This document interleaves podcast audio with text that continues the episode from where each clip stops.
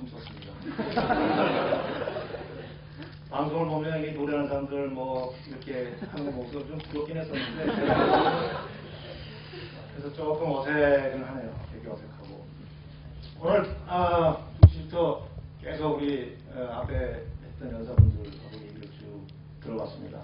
제가 아까 누가 머리가 비었다고 그러는데 저는 아직 머리가 꽉 찼습니다. 아, 너무나 많은 좋은 얘기를 들어서 그래서 오늘 여러분들하고 나눌 얘기는 에, 아까 잠깐 그 교실이 이데아라는 1994년도에 서태지가 불렀던 노래가 잠깐 나왔었는데 그때 학교는 됐다고 어, 왜 우리들한테 이렇게 어, 교육이 같은 학교에서 지내게 하냐고 그렇게 악을 썼었는데 17년이 지났는데도 불구하고 학교는 여전히 여전히 에, 그런 그 변화가 없이 계속 진행되고 있는 것 같아요. 지금 중요한 것은 우리가 지금 어디로 가고 있느냐 하는 부분인 것 같습니다. 아마 여기 계신 분들도 지금 오늘 많은 얘기들을 했지만 그 얘기가 바로 이 자리를 벗어나면 정말로 또 현실 속에서 에, 어려움을 또 답답함을 느끼시지 않을까 하는 생각입니다. 우리나라 어떻습니까? 굉장히 어렵게 살아왔었어요. 그죠? 그런데 60년 만에 아주 좋은 차 만들었죠. 또 좋은 나라 됐습니다. 사실 100불에서 2만 불. 이게 한 60년 만에 벌어진 일이고, 민주화도 사실은 다른 나라에 비해서는 훨씬 피 적게 흘리고 어, 이루지 않았나 하는 생각도 듭니다. 또 만불이 된게 이제 한 2000년에 만불이 됐어요. 그러니까 우리가 지금 2만 불의 이런 혜택을 누린다는 것이 그렇게 아, 오래된 얘기가 아닙니다.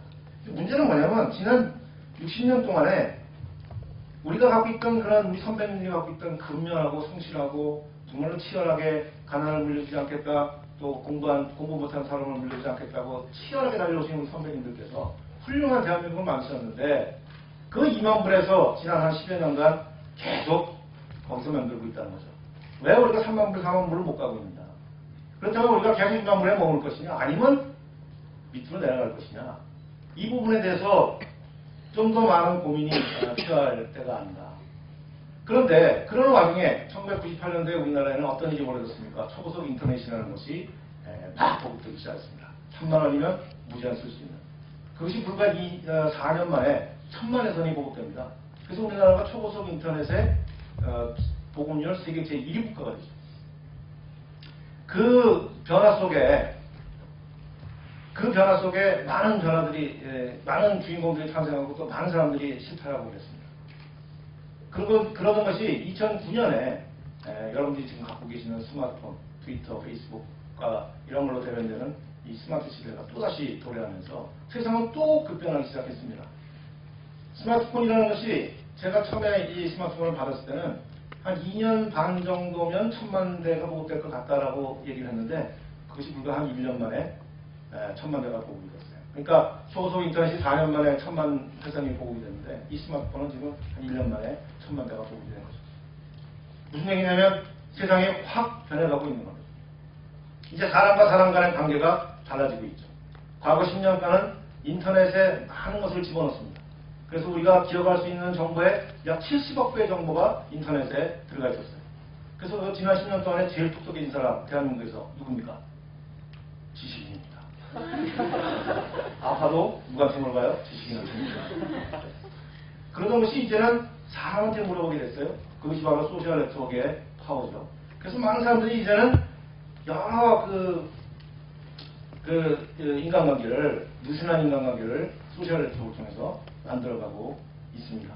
그래서 농경사회라는 것은 혈연, 또 산업사회에서는 학연이라는 게 굉장히 중요했었는데, 이제 스마트 시대는 정보 인연이나 정연이라는 것이 만들어지고 있습니다. 굉장히 재미있는 얘기죠. 그래서 아마도 몇 년이 지나면 동창회라는 것도 점점 더 어, 느슨해지지 않을까 하는 생각을 해봅니다.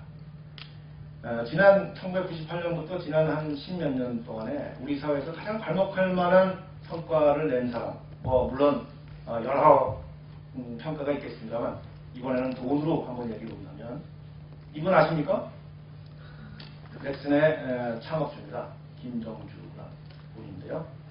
저하고는 딱 10년 차이 나는 저보다 10년 어린 젊은 친구입니다. 젊진 않아요. 지금 40대 초반이니까 제가.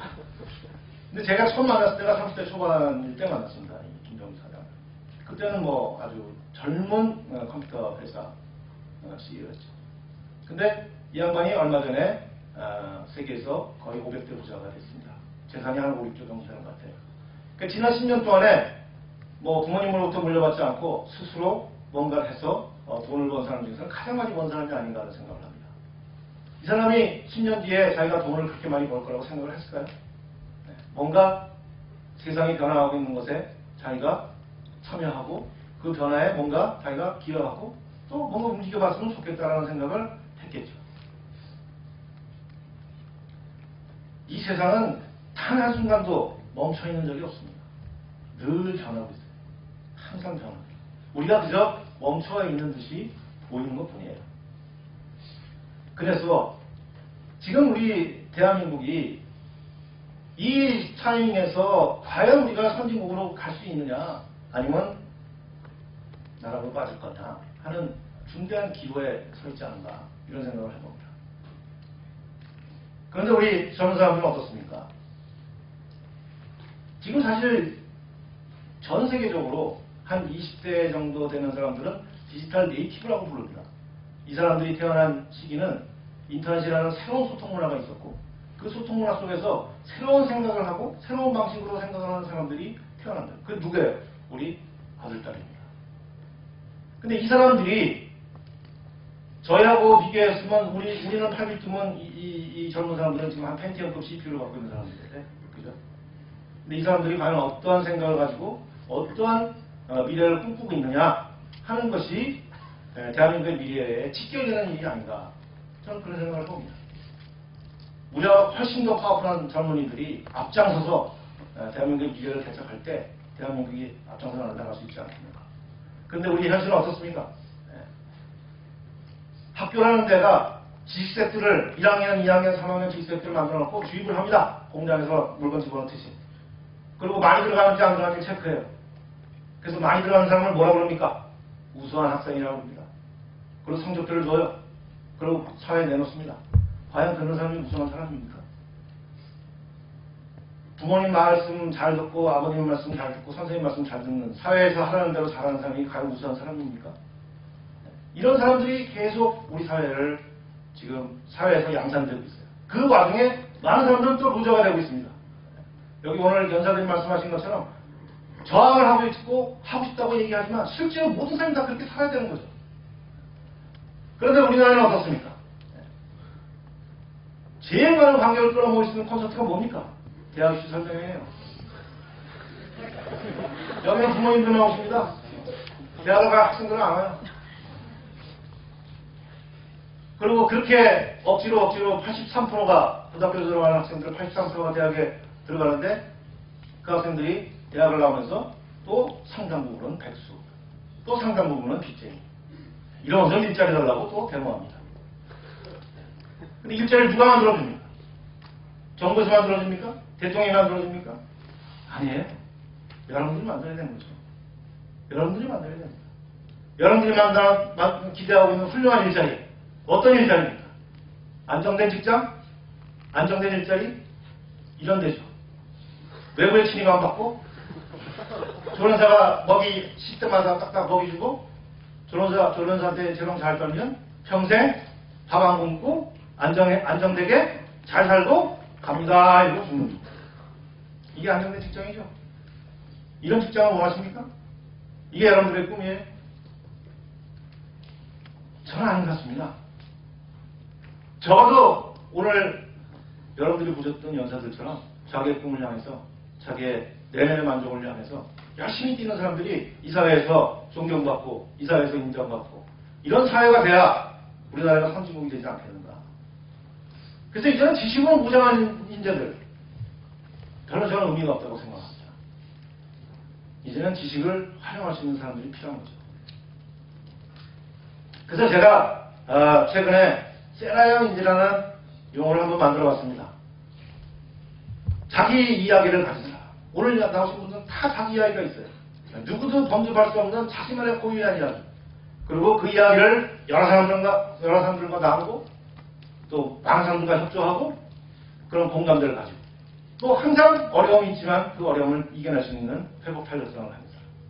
그리고 성취라는 것이 정말로 내면의 만족을 이룰 수 있는 그런 존재적 성취를 이루는 이런 사람을 저는 세라양 인간이라고 부릅니다. 그래서 이 세라를 외치는 많은 사람들을 저는 찾고 싶고 또 그런 사람들을 에, 만들기 위해서 저는 여기저기를 다니고 있습니다.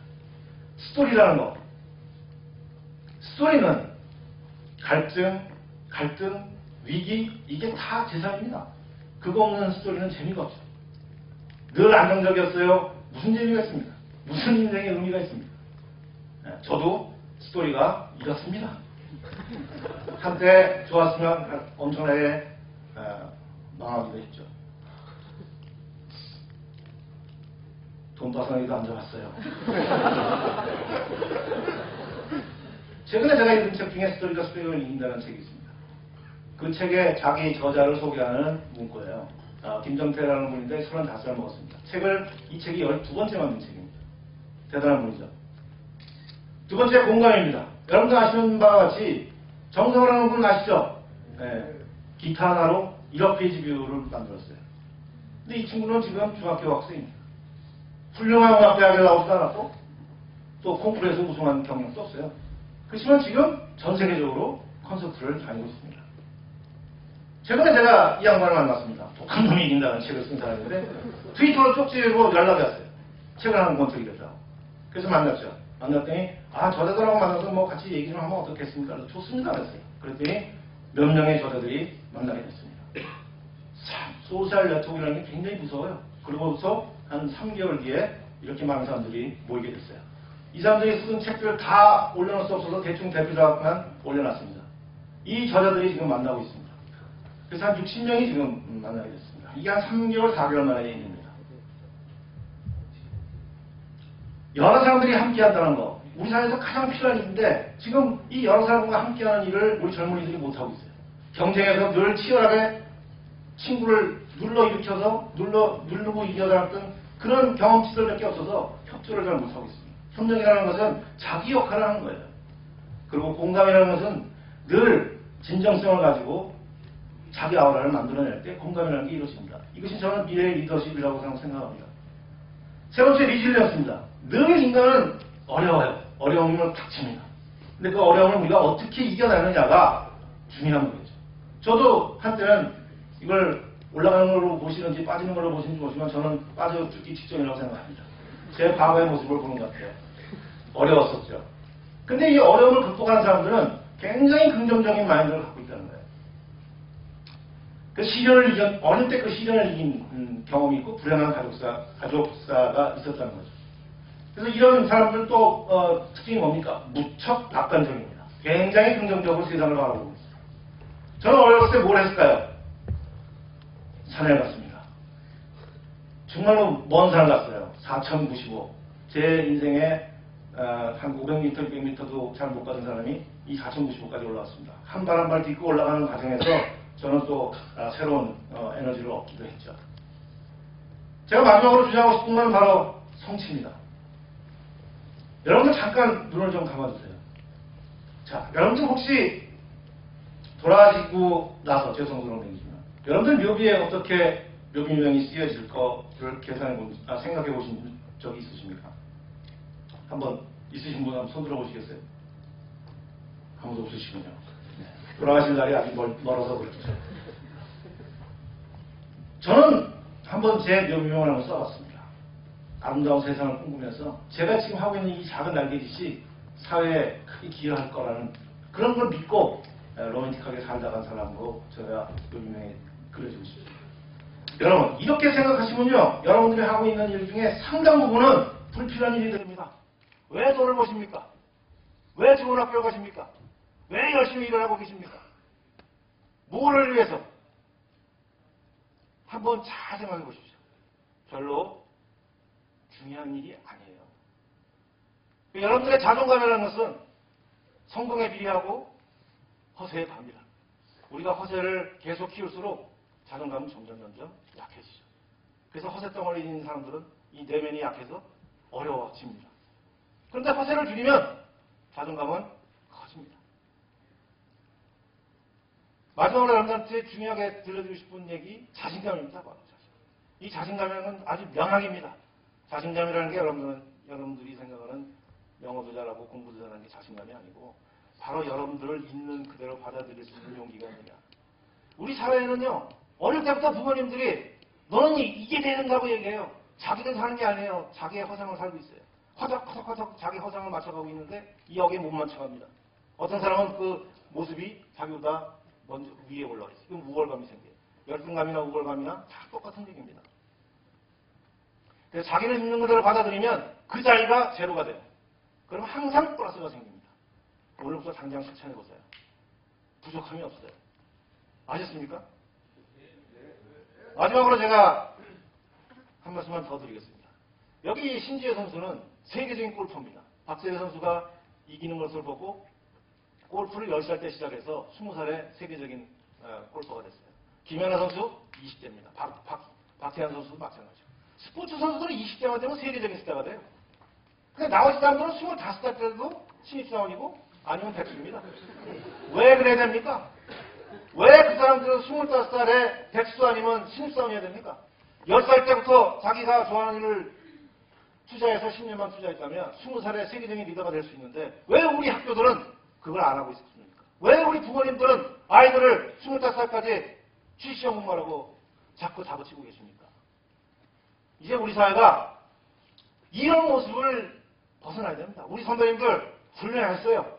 그렇지만 선배님들 머릿속에는 시속 30km가 최대 속도예요. 빨리 아드님들, 우리 젊은이들을 길에 내려놓고 빨리 달리게 해야 됩니다. 그래서 그들이 대한민국에 앞장서는 것뿐만 아니고 이 지구가 갖고 있는 여러 가지 문제들을 해결할 수 있도록 앞장서셔야 됩니다. 앞장서게 해야 됩니다. 그래서 여러분들의 정말로 고유한 이야기와 또 여러분들을 함께 할 수 있는 그런 친구들과 역경을 딛고 존재적인 성취를 이루시는 그런 삶을 사시길 바라겠습니다. 샤우팅 세라 하십시오. 감사합니다.